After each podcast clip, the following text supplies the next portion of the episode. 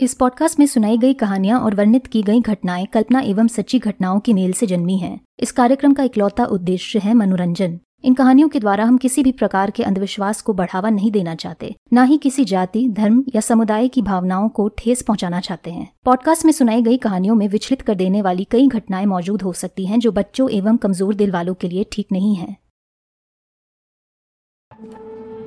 खौफ के अनेक अपरिचित रूपों की कहानियाँ। दिशा के साथ। हिम्मत है तो सुनो।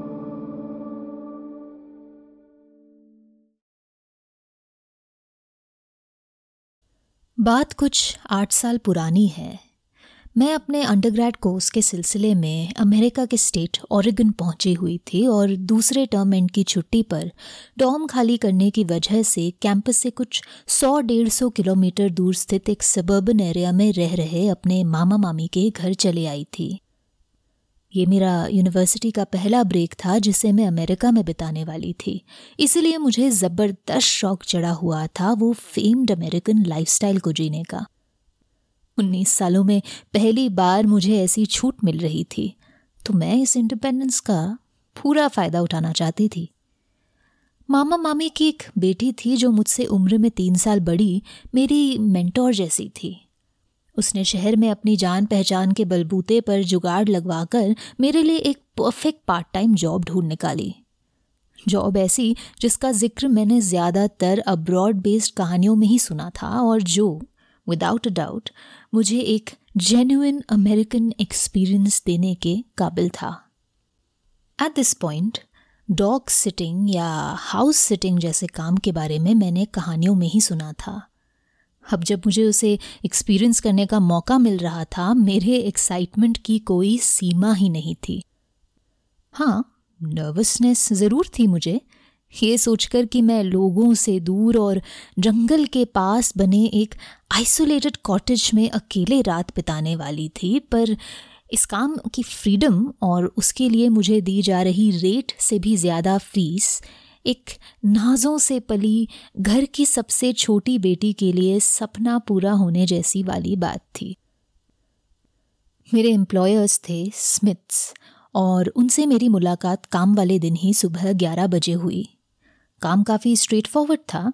मामा मामी के घर से भी कुछ एक घंटे की ड्राइव दूर स्थित उस अमेरिकी गाँव के आउटस्कर्ट्स में जाना, वहाँ स्मिथ्स के कॉटेज पहुँचना जो शहर के उस बॉर्डर पर खड़ा था, जो चारों ओर जंगलों से घिरा था।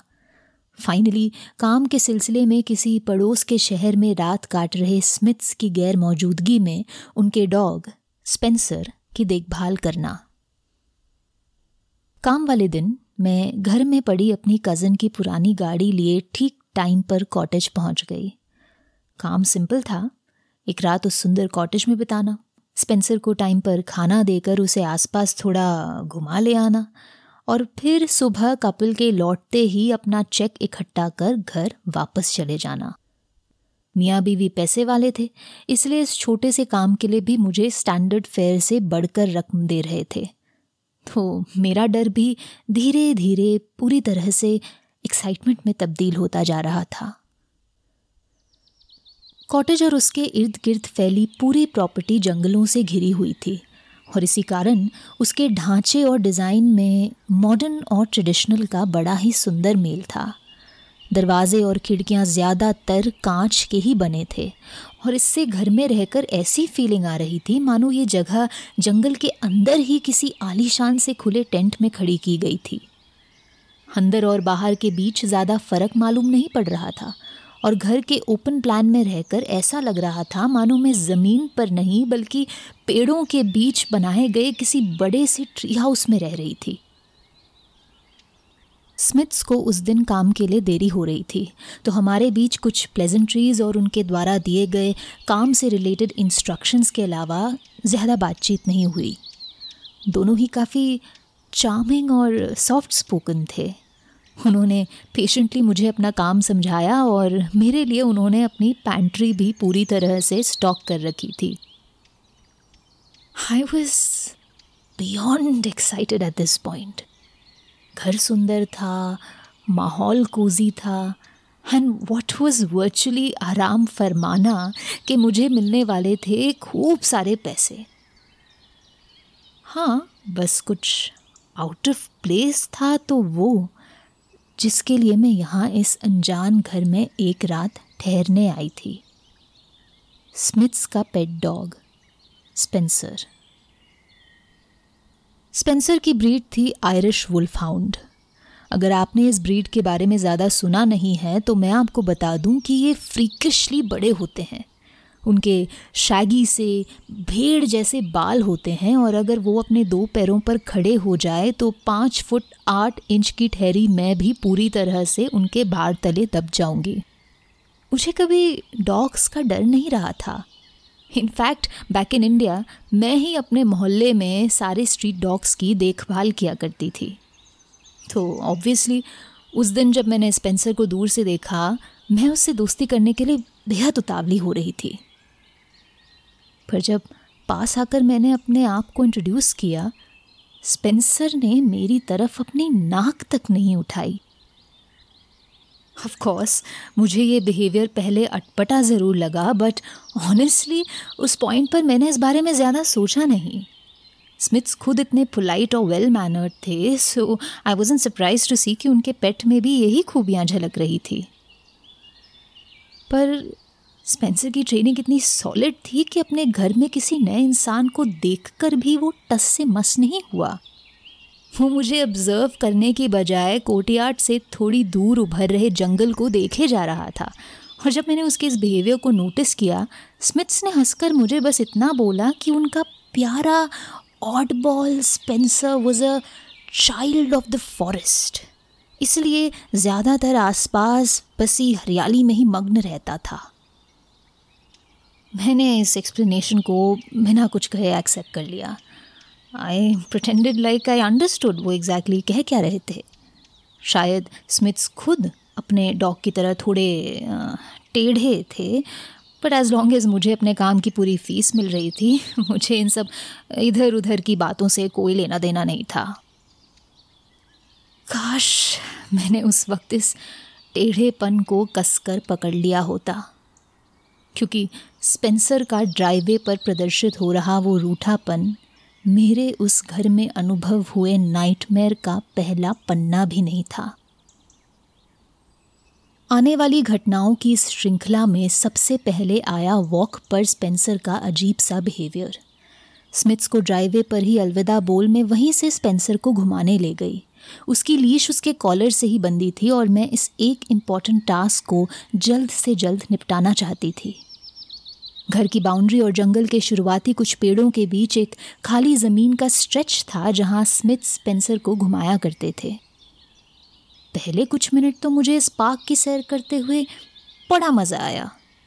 पर जैसे ही हम जंगल के करीब आते गए, एक पॉइंट ऐसा आया जब स्पेंसर चलते चलते अचानक रुक गया। उसके कान सीधे खड़े। आँखें करीब सौ मीटर दूर उभर रहे पेड़ों पर टिकी हुई। मैंने ज़्यादा सोचा नहीं। मैं चुपचाप पीछे मुड़कर ब्रिस वॉक करते हुए घर की तरफ़ बढ़ गई। मुझे एनिमल बिहेवियर में पीएचडी की ज़रूरत नहीं थी। ये जानने के लिए कि जानवरों के सेंसेस हम इंसानों के सेंसेस से काफ़ी तेज़ होते हैं। घर की दहलीज पार करने के बाद भी मैंने तब तक चैन की सांस नहीं खींची, जब तक मैंने कॉटेज के सभी खिड़की दरवाजे लॉक कर उन्हें डबल चेक नहीं कर लिया था। लेकिन सरप्राइजिंगली जहाँ कुछ ही मिनटों पहले स्पेंसर लड़ मरने के कागार पर चौकन्ना हो गया था, अब वो बिना एक चूं तक निकाले लिविंग रूम में रखे अपने उस फ्लफी से डॉग बेड पर ऐसे पसर गया था, मानो कुछ हुआ ही ना हो। उसका ये बिहेवियर देखकर मुझे कुछ पल बड़ा स्टूपिड सा फील हुआ। कहीं मैंने ओवर रिएक्ट तो नहीं कर दिया था? पीछे बुड़कर मैंने दोबारा जंगल की तरफ़ भी देखा, पर मुझे दूर दूर तक कुछ अटपटा नज़र नहीं आया।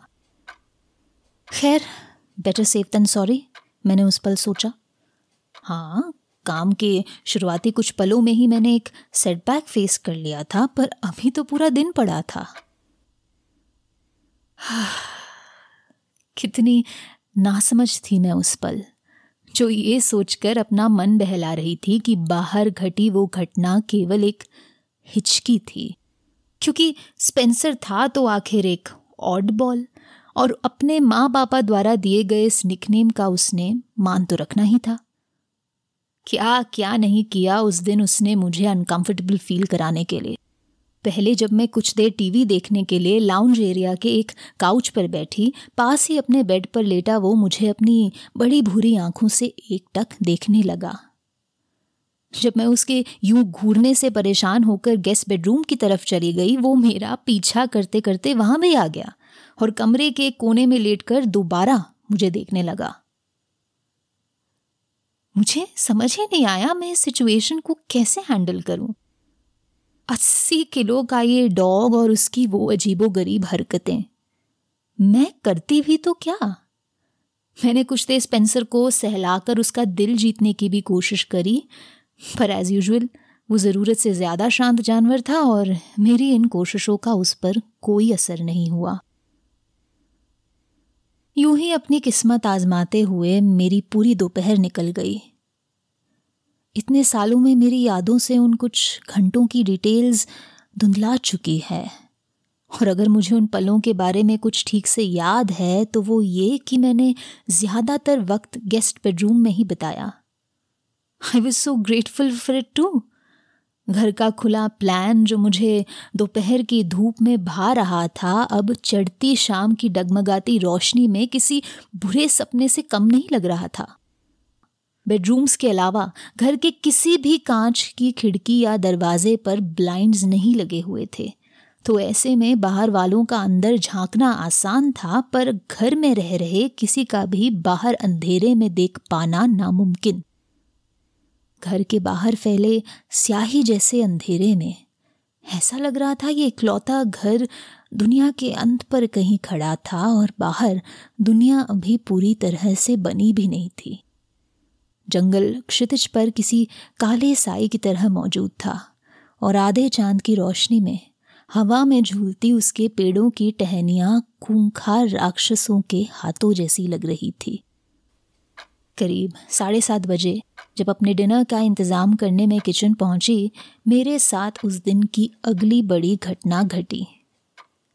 मैं कप नूडल्स के लिए मग में पानी गर्म कर ही रही थी कि अचानक मुझे पता नहीं कैसे बट आई समहाउ न्यू आवाज़ बैकयार्ड से आई थी, जो किचन की एक दीवार के ठीक पीछे ही बना था। क्योंकि किचन की इस दीवार पर बाहर की तरफ़ देखती कोई खिड़की नहीं बनाई गई थी, मुझे कॉरिडोर से होते हुए बैकयार्ड के दरवाजे तक जाना पड़ा। पर जब मैंने इस लॉक्ड दरवाजे से बाहर की तरफ़ देखा मुझे ज़मीन पर टूटा एक सिरामिक पॉट नज़र आया और पास बिखरी मिट्टी पर बने छोटे पंजों के निशान। बिल्ली? बिल्ली थी शायद, मैंने अनुमान लगाया। मेरे होठों से राहत की एक हँसी सी छूट गई। For the second time that day I felt utterly foolish ये हो क्या रहा था मुझे? ऑब्वियसली मैंने अपने आप को ओवर एस्टिमेट कर लिया था। पूरी लाइफ कभी अकेले नहीं रही थी, कभी कोई काम अकेले नहीं किया था। फिर यहाँ इस अनजान देश, अनजान शहर में all of a sudden independent और फियरलेस कैसे हो सकती थी मैं? These things took time and experience और मुझे हौसले से काम लेना ज़रूरी था।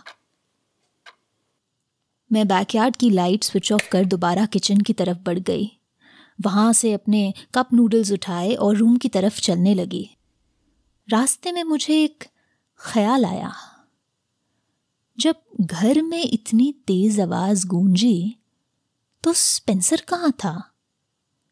क्यों नहीं आया वो भौंकते हुए बाहर आवाज़ की छानबीन करने? माना कि वो शांत जानवर था, पर इतना भी क्या शांत कि तेज आवाज़ें भी उस पर कोई असर ना कर पाए? गेस्ट रूम पहुंचकर मैंने देखा तो स्पेंसर बड़े आराम से बेड के पास लेटा हुआ था। मेरे होठों से दोबारा हँसी छूट गई। वॉट अ स्ट्रेंज डॉग मैंने सोचा। पर दिल में एक डर सा भी था, जो मुझे कुछ ही मिनटों पहले सोचे गए ख्याल से दोबारा रूबरू करा रहा था। I was completely and utterly unprepared for this job और रात तो अभी पूरी तरह से चढ़ी भी नहीं थी। अपना हौसला बांधने के लिए मैंने क्या क्या तरीके नहीं आजमाए। पहले मैंने अपने आप को गेस्ट बेडरूम में लॉक किया and even though I was feeling little silly about it मैंने दरवाजे के साथ एक्स्ट्रा प्रोटेक्शन के लिए पास पड़ा एक छोटा पर सॉलिड कॉफ़ी टेबल सटा दिया। इसके बाद मैंने करीब दस बजे तक बेड साइड लैम्प के बगल लगी एक धीमी नाइट लाइट के सहारे अपना वक्त गुजारा। कभी फ़ोन पर कोई शो देखते हुए तो कभी गेम खेलते हुए। साढ़े दस बजे के करीब मैंने अपनी कज़न को भी फ़ोन लगाया। कितना मन किया मुझे उसे यहाँ अपने पास बुलाने का। पर मैं दीदी के सामने डरपोक नहीं साबित होना चाहती थी। उन्होंने भी अपने टाइम में ऐसे कई काम किए थे। And if she could handle something like this so could I मैंने अपने एप्रीहेंशंस अपनी आशंकाओं को अपने दिल में ही दबाकर रख दिया। स्पेंसर पूरे टाइम बिना हिले अपनी जगह पर सोता रहा। एक पॉइंट ऐसा आया जब दिन भर की मेंटल एग्जॉशन से थकी हारी मैं कब तके पर सर रखकर लेट गई, मुझे पता भी नहीं चला। स्पेंसर फुटबोर्ड के पास मेरी दाई तरफ़ को लेटा हुआ था। इसलिए मैं उसे अपने पोजीशन से थोड़ा बहुत देख पा रही थी। पता नहीं कितनी देर मैंने उसे यूँ एकटक देखा होगा। ठीक उसी तरह जिस तरह वो दोपहर को मुझे देखे जा रहा था। देख तो मैं उसे ऐसे रही थी, मानो इस ऑब्जर्वेशन से मुझे उसके बिहेवियर के बारे में कुछ पता चलने वाला था। पर मेरे नसीब में जवाब कहाँ लिखे थे? मेरे नसीब में तो अगर कुछ लिखा था तो एक ऐसे रात की नींद जिसने टूट टूट कर मुझे कुछ ऐसे नज़ारे दिखाए जिन्हें मैं चाहकर भी कभी अपने जहन से नहीं मिटा पाऊँगी।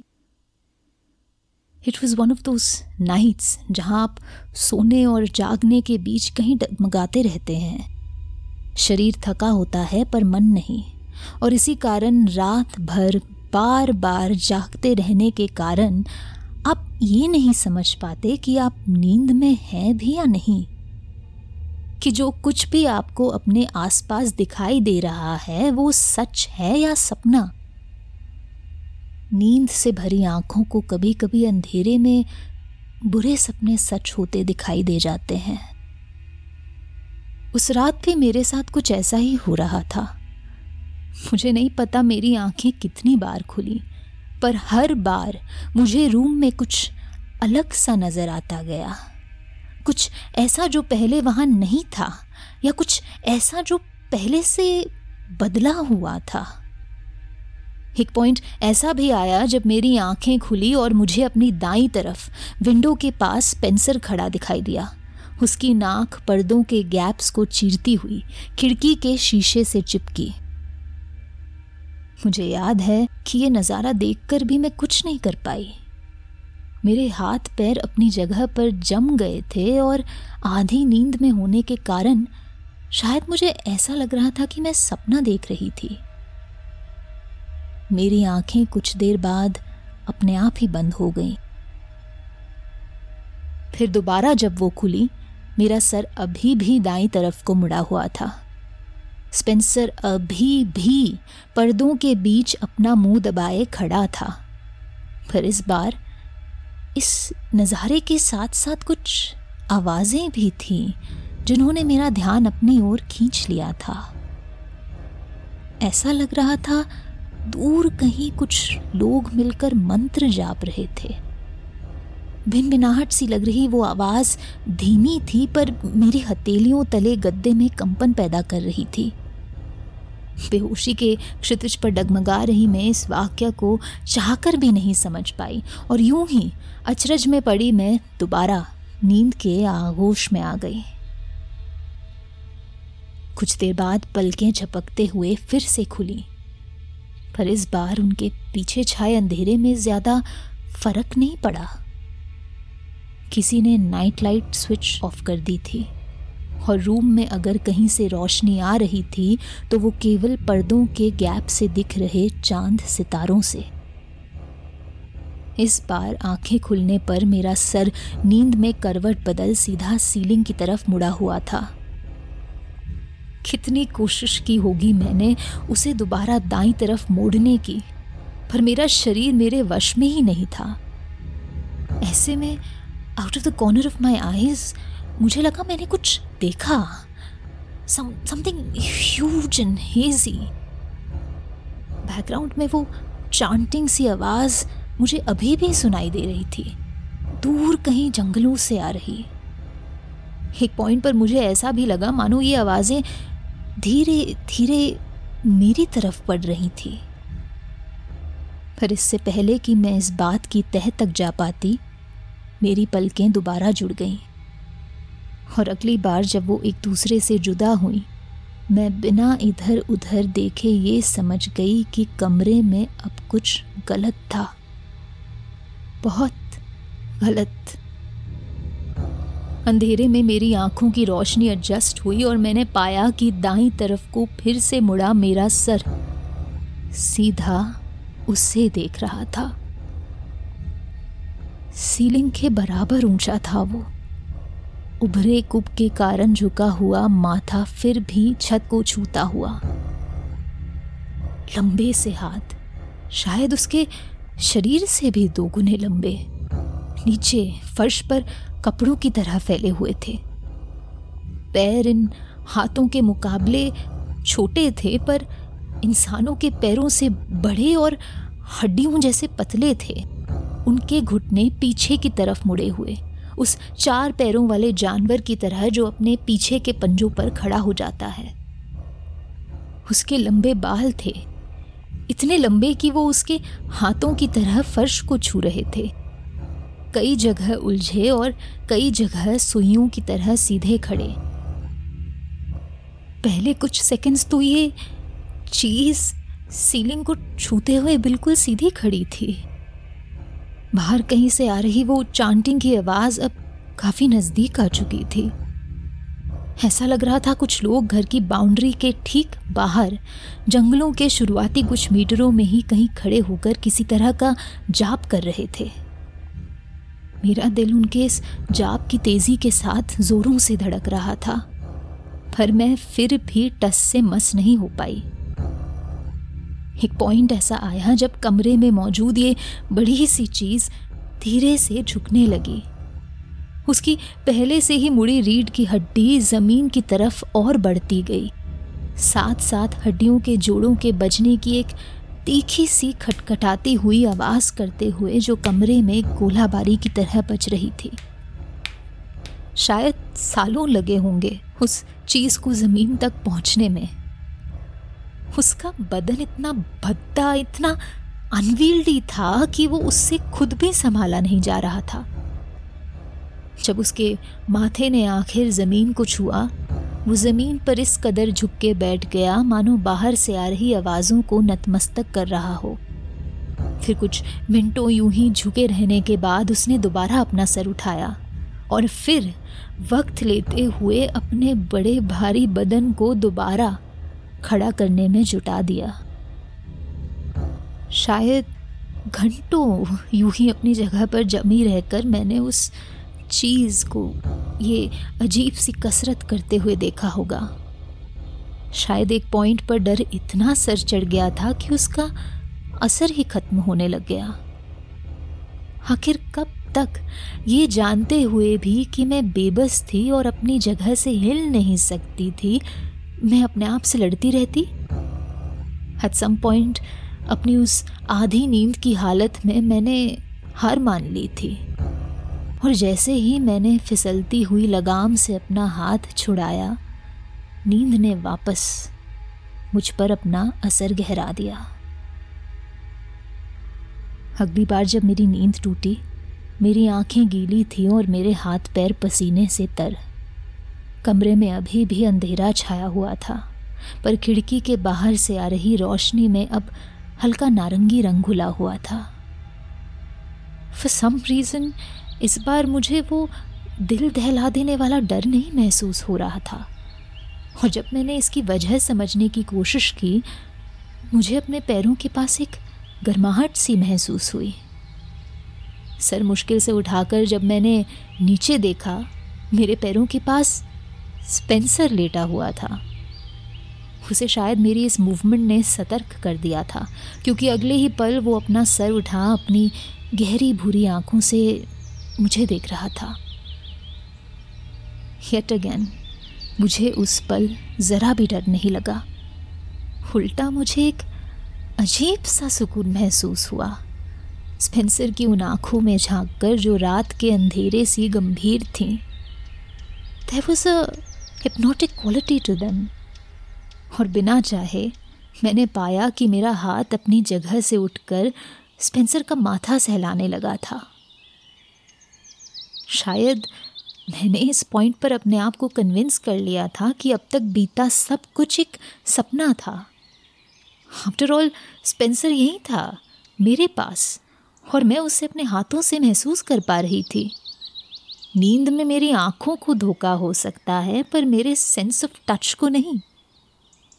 इसी आश्वासन के चलते मेरी दोबारा आँख लग गई, और अगली बार जब मेरी नींद टूटी, रूम में भरपूर उजाला छाया हुआ था।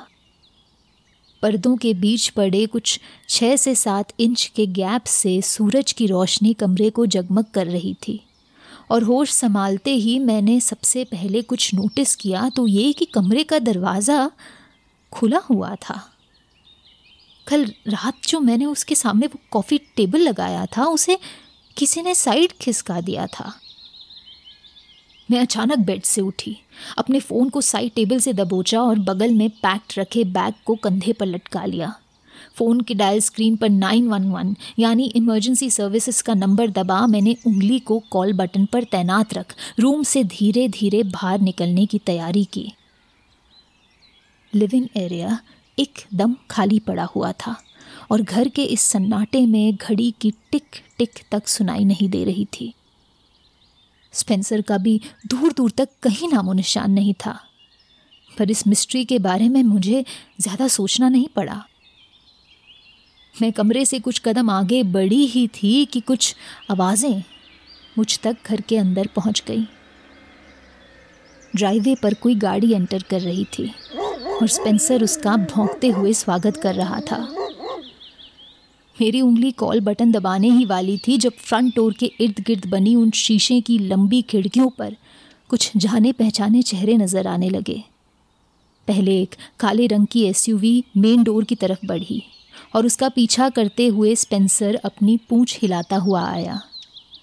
गाड़ी से निकले स्मिथ्स और स्पेंसर को सहलाते हुए उन्होंने मुझे कांच के विंडो से नोटिस किया।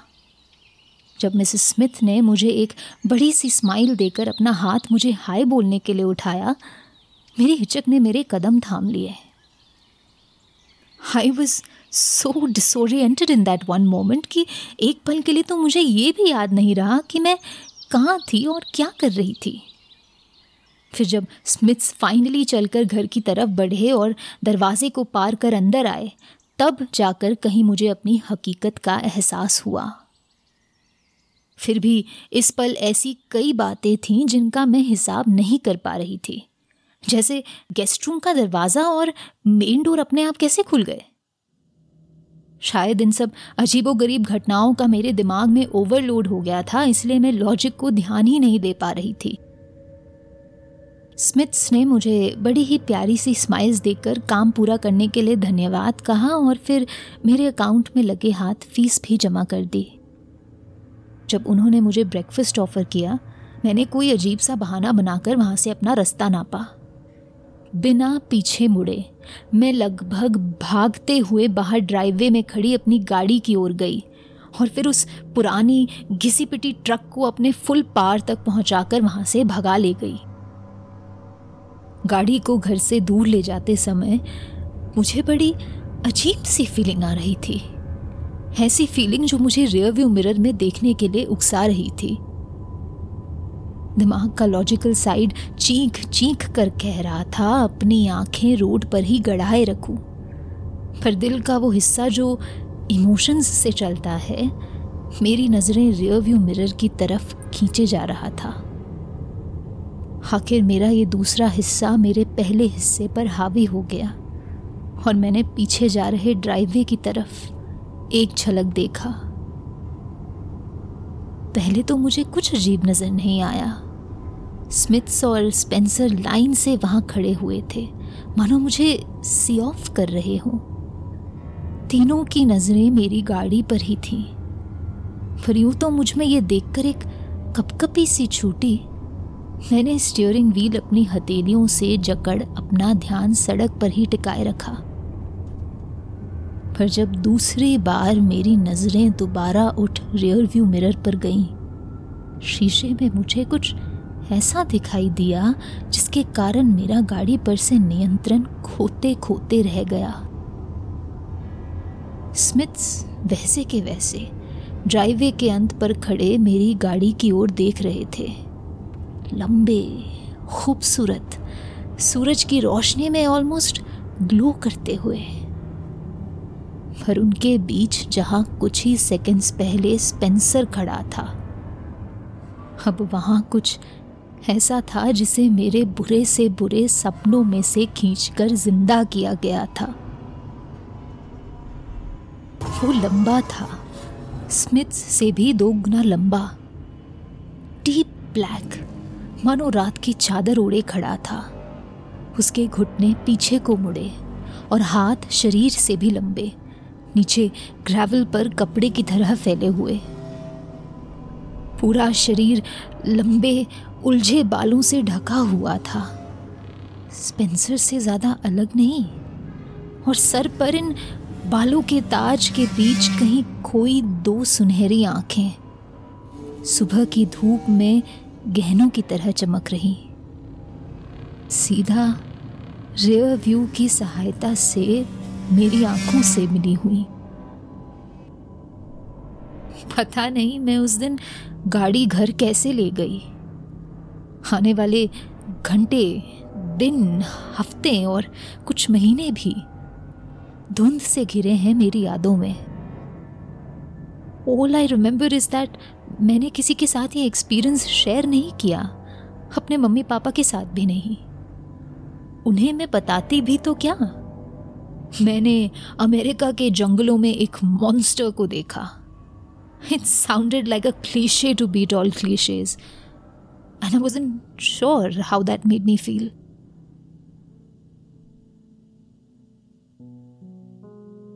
America में अपनी पढ़ाई पूरी कर मैं तीन साल बाद इंडिया लौट गई। अपने अतीत और वर्तमान के बीच पड़े गहरे समुद्रों की दूरियों ने मेरा मन शांत कर दिया। शायद इसीलिए मुझमें हिम्मत आई कुछ रिसर्च कर सारे जवाब ढूँढने की। मैंने अमेरिका के जंगलों के बारे में पढ़ा। वहाँ बस रहे अर्बन लेजेंड्स और क्रिप्टिड्स यानी मॉन्स्टर्स पर रिसर्च की। ऑर्गन के पार्क्स और वाइल्ड लाइफ के बारे में पढ़ने की जब बारी आई तो नज़र कुछ आर्टिकल्स रेडिट पोस्ट्स और अनोनिमस ब्लॉग्स पर गई, जो वहाँ बस रहे तरह तरह के मॉन्स्टर्स और अर्बन लेजेंड्स पर लिखे गए थे। इनमें से एक ने मेरा ध्यान अपनी ओर खींचा। किस्सा एक शेप शिफ्टिंग मॉन्स्टर का, जो अक्सर पैक्स में रहते थे और इंसान से जानवर और जानवर से इंसान में पल के झपकते ही तब्दील हो सकते थे। जानवरों में सबसे कॉमन अगर कोई उनका रूप है तो वो डॉग्स का। और यूँ तो उन्हें कभी इंसानों पर हमला करते हुए कभी देखा या रिकॉर्ड नहीं किया गया था, उनके झुंडों से रूबरू होने पर कोई भी खौफ से अपने होशो हवास गवा सकता था। कहा जाता था कि मॉन्स्टर्स अक्सर एक दूसरे से एक ऐसी भाषा में बात करते थे जो मंत्रों के जाप जैसी, यानी चांटिंग जैसी सुनाई दे सकती थी।